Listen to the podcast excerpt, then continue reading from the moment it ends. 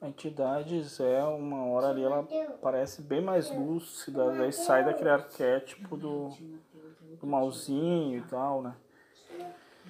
Então ele também assume aquele personagem ali. Ele fala bem Lecumen, Elo, Elo. Depois ali, né, no começo ele vem mais grotesco, mas depois ele fala muito bem. Então parece que ele assume aquele personagem.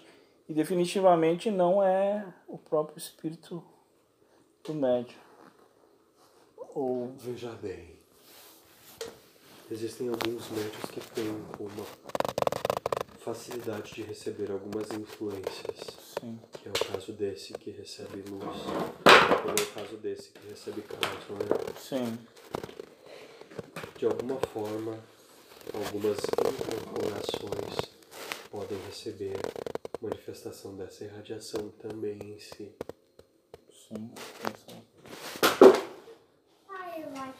Aproveitando que eu comecei falando sobre consciência, você sabe que não existem níveis de consciência porque o espírito é a própria consciência.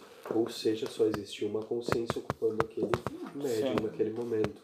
Independente de uma entidade vir manifestar o que vocês chamam de incorporação ou uma irradiação de uma potência.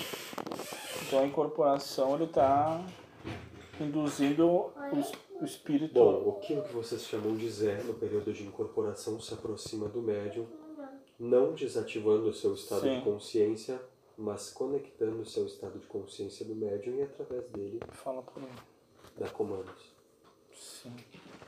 É possível também que a manifestação de Lúcifer irradie o espírito do que vocês chamam de Zé, que no momento estava irradiando.